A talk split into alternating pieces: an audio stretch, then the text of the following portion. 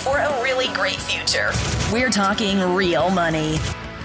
Welcome to the Talking Real Money Friday podcast. And if it's Friday, it must mean Q's and A's.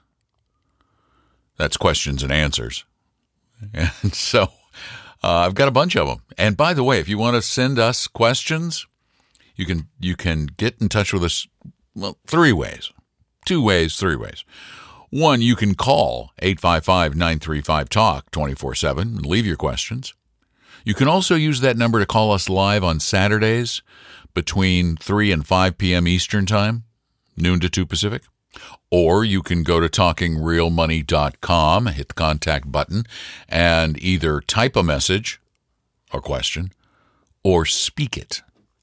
And today we have a whole bunch of those that were spoken by people talking to their computers well, to talk to us. They weren't just talking to their computer. Although, although, holy cow, uh, there was there was an article in the New, in the New York Times where a reporter was talking to his computer using the new Microsoft chatbot that they call Bing, but the chatbot finally admitted that its real name was Sydney.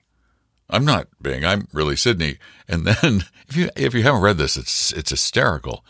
Uh, the chatbot got really weird, um, some strange fantasies, and then toward the end of the conversation, the computer decided it fell in love with the reporter and basically told him to leave his wife and run off with the chatbot. So that's not the kind of we, we're. I'm a real person. I promise I won't profess my undying love for you and suggest you run away with me. Uh, but um, I will try to answer your questions. It was just weird. It was just really weird. I think Microsoft is going to rethink their chatbot. We'll see. All right, let's get to the question, shall we? Here's our first one. Hey, Tom and Don. I'm Mac in Seattle. I'm 13 years old and would like to start investing. I have a few hundred dollars a weekly allowance I would contribute. Where should I invest? Acorns or Vanguard or somewhere else? And what type of account should I use? Uniform gift to minors, traditional investment account where I can use your two fund ETF portfolio. Well, good for you, Mac. Wow, 13.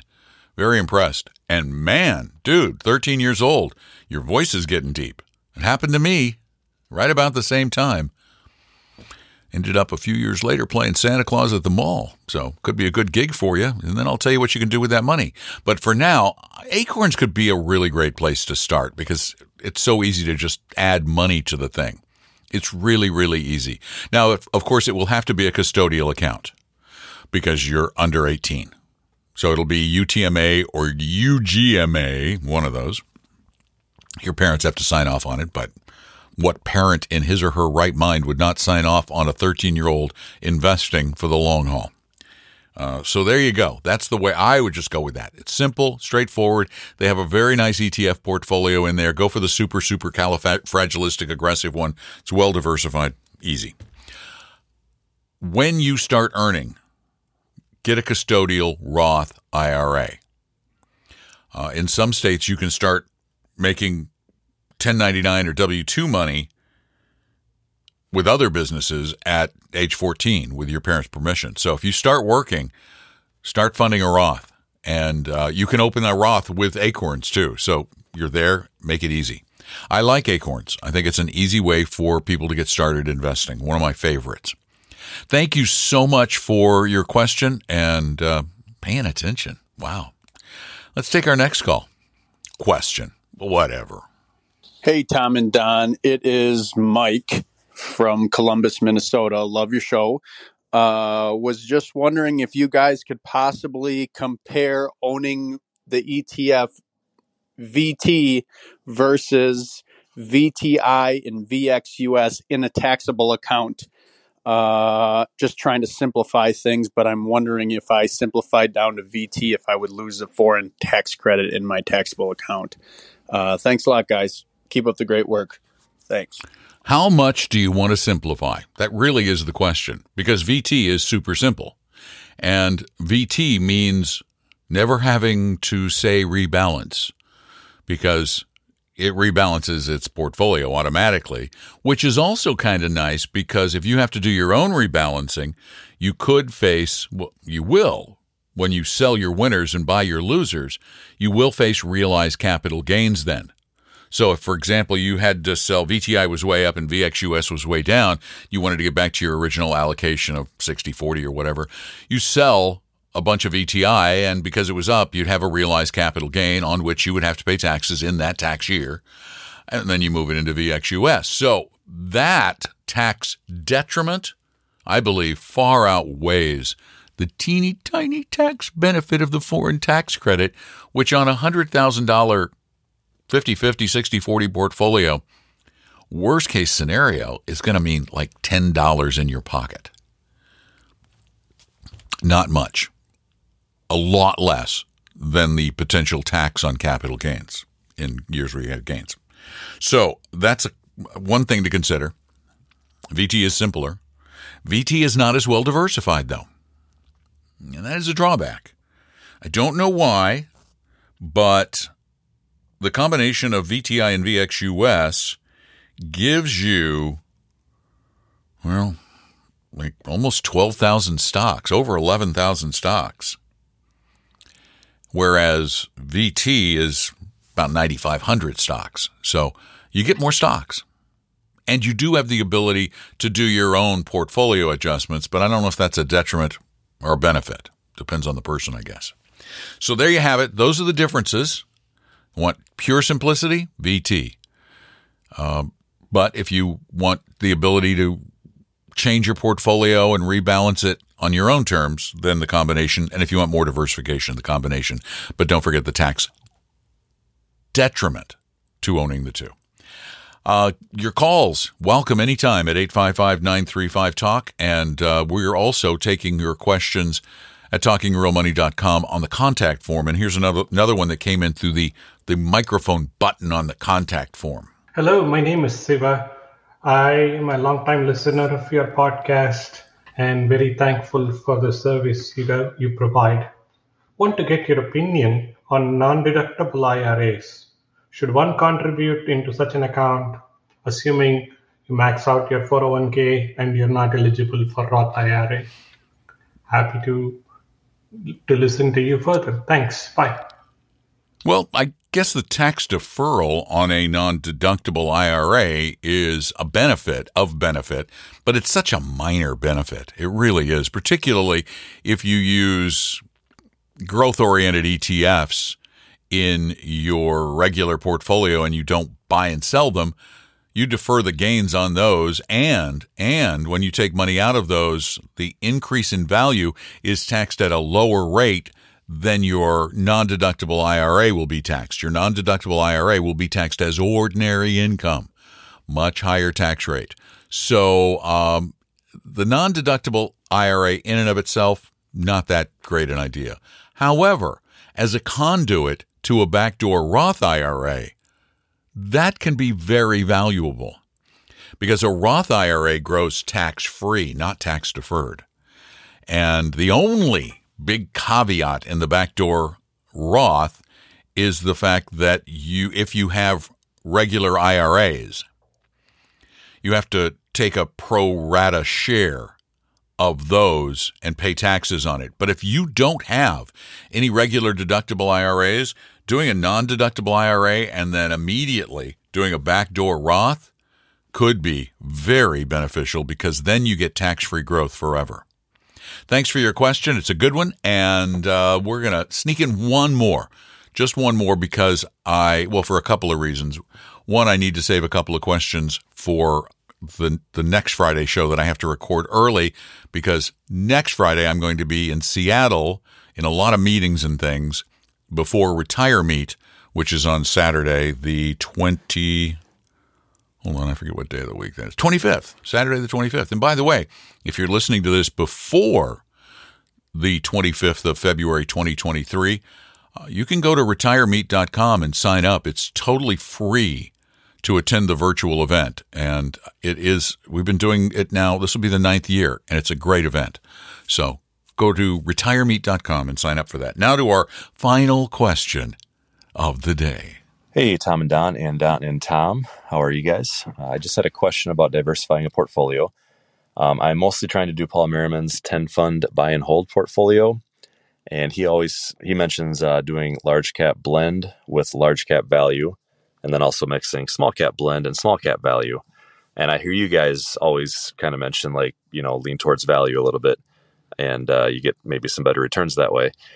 I have the option in my 401k of also adding large and small growth, and so my instinct tells me I should do once I decide how much large and small to do that I should go 50-50 growth and value to get as many stocks in there as possible and to be a little more diversified. Um, but I don't really ever hear you guys talk about the large and small growth. And I know value has outperformed growth in the past, but I don't know if that means it will in the future. And so I'm just wondering your thoughts on that. And uh, if I should do the 50 50 mix of growth and value or stick to blend and value. Thank you. Bye. We're fine, thank you. I'm fine. I don't know about Tom, but I'm good. Uh, the uh, the general advice we give is to get a blend fund. Like VT, the Vanguard Total World Stock Index, is a growth and value blend. So we generally suggest in your equity portfolio going about 80% blend or 70% blend and 20 to 30% value. And if you're going with the whole kit and caboodle of the large and the small, then it would make perfect sense, given that allocation, to go 50% growth in your company plan and go 50% value outside of it because it's going to give you a very similar allocation. You're going to still end up with somewhere around 70 or 80% of your portfolio in in essence blend. You're overweighting the small, but you would have had small in the blend anyway, in other words. So um, I think that's a great idea because then you can use different asset classes inside and out. It kind of makes life a little easier. Means you have fewer funds to deal with. So uh, I'm I'm a fan. I don't know what the downside would be. I think it's a good idea. Thank you very much for listening and thanks for the question. And remember, your questions are invited at talkingrealmoney.com. Talkingrealmoney.com anytime. Check it out. It's the new talkingrealmoney.com. It's easier to navigate. There's more information, by the way, a lot more information, because we've incorporated all of the articles over the years from Real Investing Journal along with the podcasts, Talking Real Money podcasts, of which there are more than 1,100 on the site now. Plus, you can send in your questions. Plus, you can take the risk quiz there, which is such a valuable tool. And you know how much we charge for the risk quiz? Nothing. And do you know how many people get a high pressure sales pitch after taking it? Uh, none. Also, if you want more time with a 100% fiduciary, not going to sell you something advisor, go to talkingrealmoney.com there and click on Meet an Advisor. And we'll set up a meeting with one of our advisors, and that includes Tom, potentially. If he can fit you into his incredibly busy schedule, because he, he loves doing it. And again, here's the deal almost anybody else you would go to and ask questions about building a portfolio, about getting your plan started, whatever it might be, they are going to pressure you. And I do mean pressure you into becoming their client. That's just the way of the business. We operate on a totally different concept. We believe that, in fact, giving people help is good for the world. But giving people help is also, selfishly, it's been good for us. Because when we help someone and we don't bug them, we actually give them actionable help and don't charge them anything, something magical happens. Those people know people, and people talk about money. Not as much as they probably should, but they do. And often, the person we helped is our biggest evangelist and we get those people who really truly need our help on an ongoing basis. And by the way, it's very reasonably priced. So go to talkingrealmoney.com, do all those things I just mentioned, and uh, please keep telling your friends about the podcast. Do it even more if you can. If you like what you hear, leave us a review on Apple Podcasts. We haven't gotten one in a while. And uh, oh, thanks for being out there. I'm Don. Tom and I will be um, on the radio tomorrow on Saturday in the Seattle area, and you can listen online. It's between 3 and 5 Eastern on Northwest News Radio in Seattle. You can also call us at 855 935 Talk as both of us hang out together for a couple hours doing what? Talking real money. Hope you realize that the information provided on Talking Real Money is for informational, educational, and hopefully enjoyable purposes only. Providing personalized financial planning or investing advice takes time, so please consult with a really good fee only fiduciary investment, tax, or legal advisor. We know a good one. Investing must always involve risk. In other words, you can and probably will lose money at times. Also, as much as you want it, no one can accurately and consistently predict the future. So past performance doesn't tell you a darn thing about what the future will bring. Unlike many other programs that say something similar, Talking Real Money is not trying to get you to buy or sell any financial products or securities. Instead, the program is provided as a public service by Apella Capital, a fee-only registered investment advisor. Thanks for listening, and please visit TalkingRealMoney.com for more information and disclosures. That's a wrap.